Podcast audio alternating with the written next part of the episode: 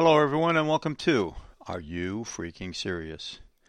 Well, we just heard from the central bank, and there are basically three things that we should take away from this because there were some very significant decisions that were made. The first thing is, well, inflation maybe not so transitory as was thought. As a matter of fact, it looks like the central bank said that the case for higher inflation is building due to greater supply side constraints. That means there's too much money chasing too few goods. You see, supply side, there's a lot of constraints out there. It can be from lack of manufacturing or lack of farming or lack of distribution, you know, moving stuff around the world with containers or even right here in the United States, moving stuff around can be very, very difficult. And so, consequently, if you're not, well, let's say you're not manufacturing, you're not producing, you're not growing as much to keep up with the amount of money that's being printed, being produced, being put out into the system, well, then you've got too much money chasing too few goods. And that is the definition of inflation. No, it's not higher prices, folks. That is a result of inflation. Any kid who takes Economics 101 is going to correct you if you say, oh, inflation, higher prices. No, it is the lack of goods and it is the overwhelming supply of money. Remember, things are driven by supply and demand. And so when you really look at it, the dollar becomes more and more devalued. And so what do we take away from the Fed meeting? What do we talk take away from this whole thing? Well, we take away the idea that things are going to start to get dicey. They're going to start to get a little difficult out there. Now, I keep saying the central bank because I'm sure you're thinking about this meeting that was just held by the Federal Reserve of the United States. No, that's not the meeting I was talking about. Actually, the meeting I was talking about occurred many years ago. Actually, it occurred in the year 1818. That's right. And there was another central bank. It was a central bank of the United States but it was our third central bank.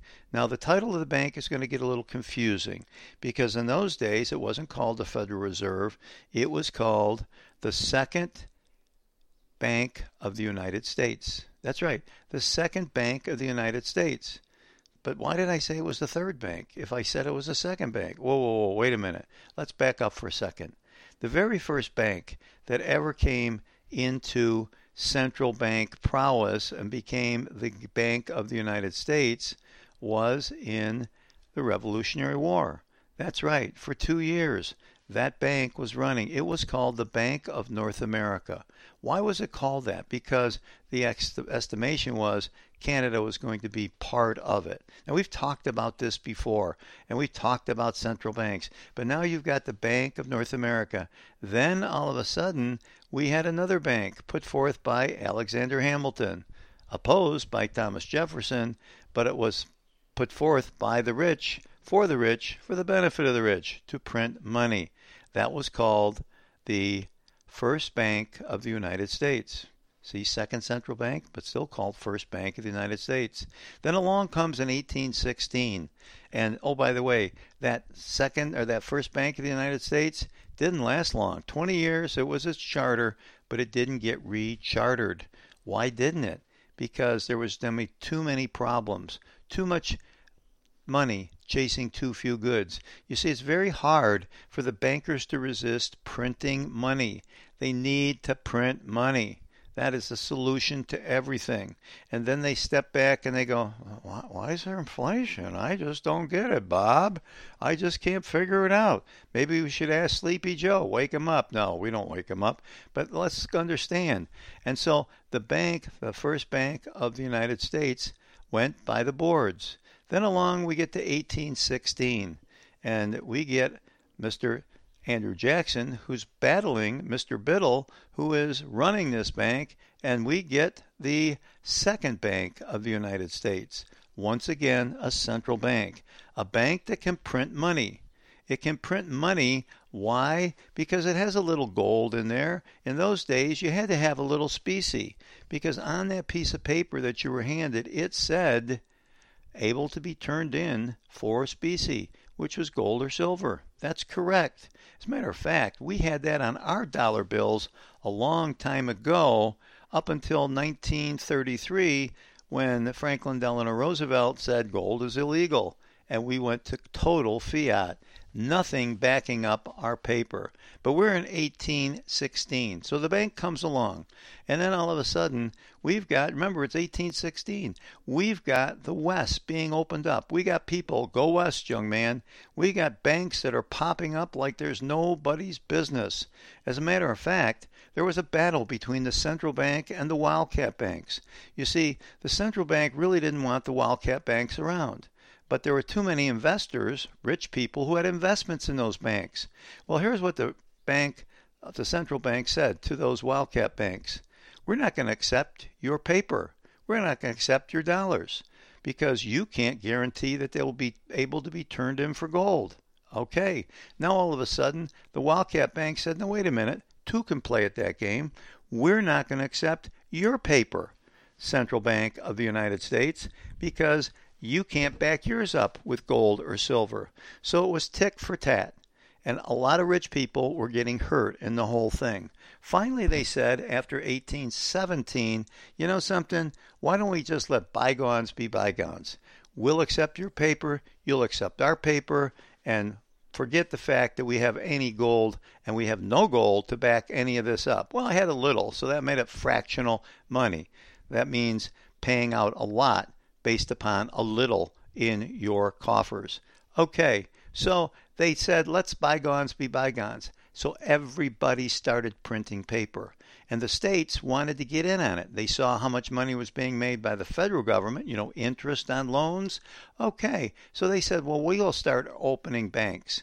And the next year, the banking in this country increased the number of banks 46%.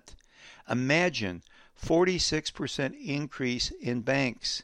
That meant that all these guys were printing money, money, money, money, printing it and printing paper.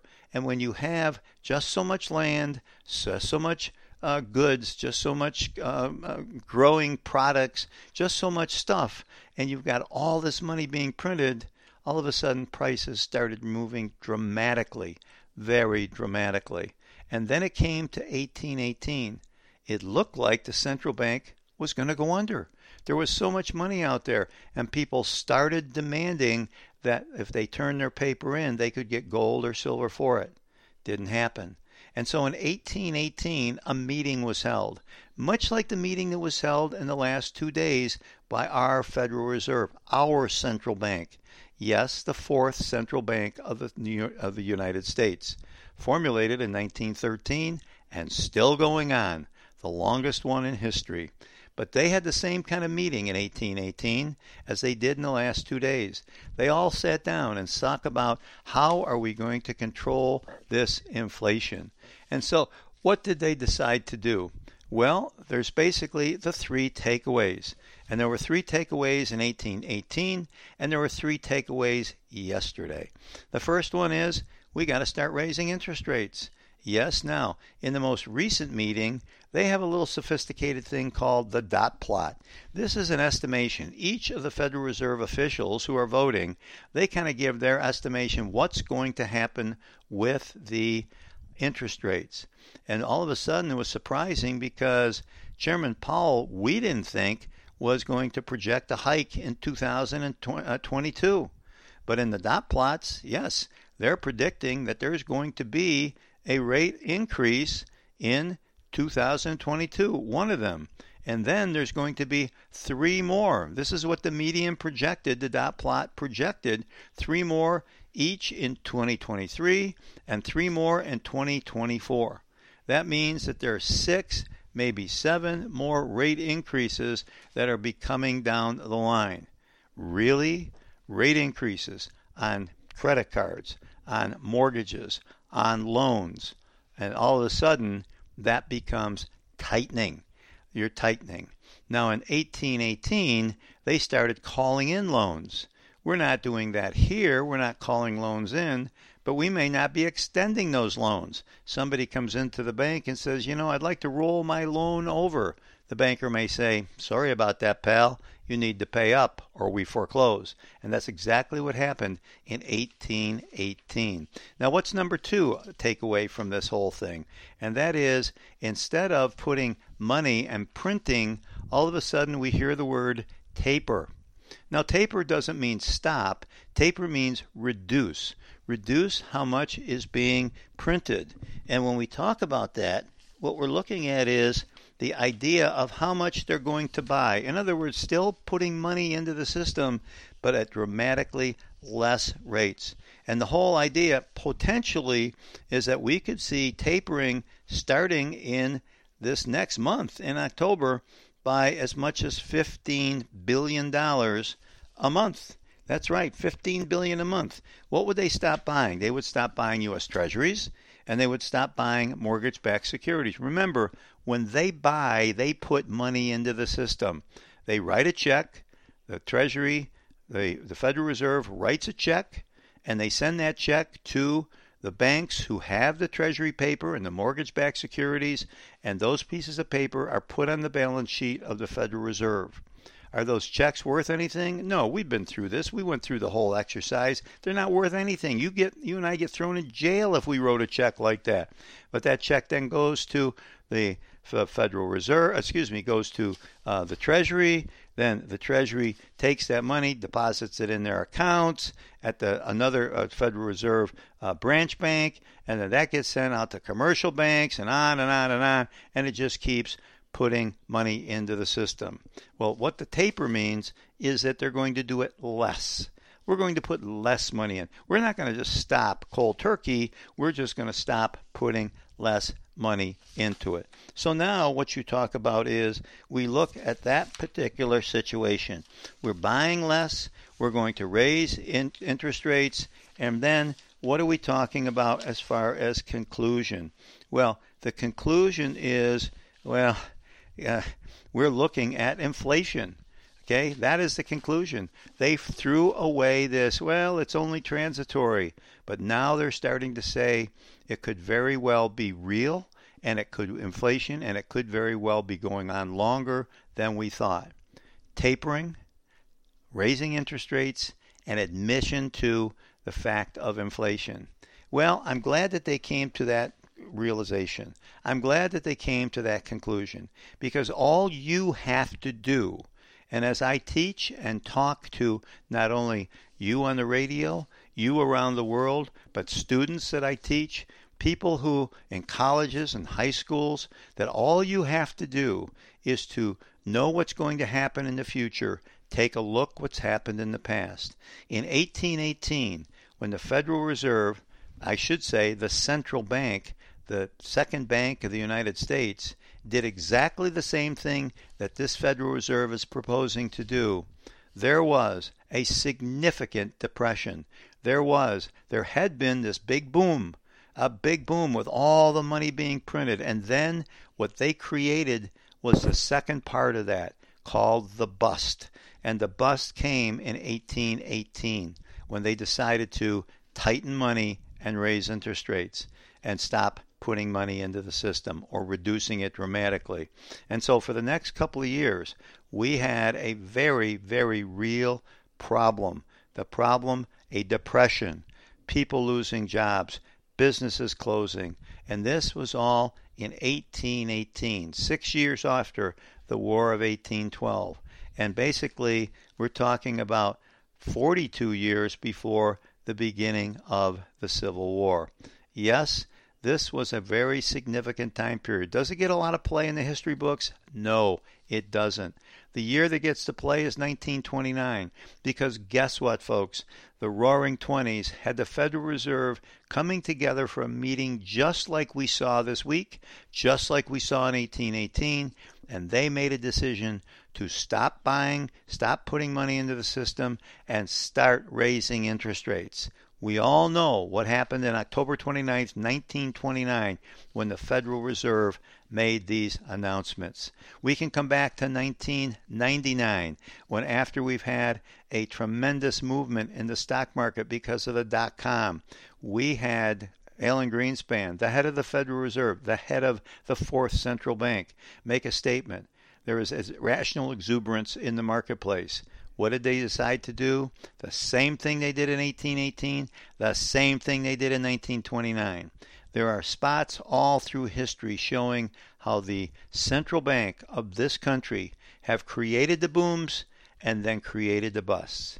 Have they done something different each time? No. They've raised the interest rates, they've tightened the money, and they've acknowledged that inflation is a very real problem. Why should we think that this time it should be any different? I know people love to make this comment, but this time it's different. No. You know what my response to that is? Are you freaking serious? No, it is not different. This was a big meeting. And when you take a look, I have to say, has the term transitory inflation overstayed its welcome? Is it ready to go? Well, those who don't study and know history, as someone once said, are doomed to repeat it. And that is no, are you freaking serious? Yes, I am freaking serious. You are doomed to repeat it. What is ahead of us? Only history can tell us that and history has spoken, and we know exactly what it said. Until next time, I'm Bill Tatro.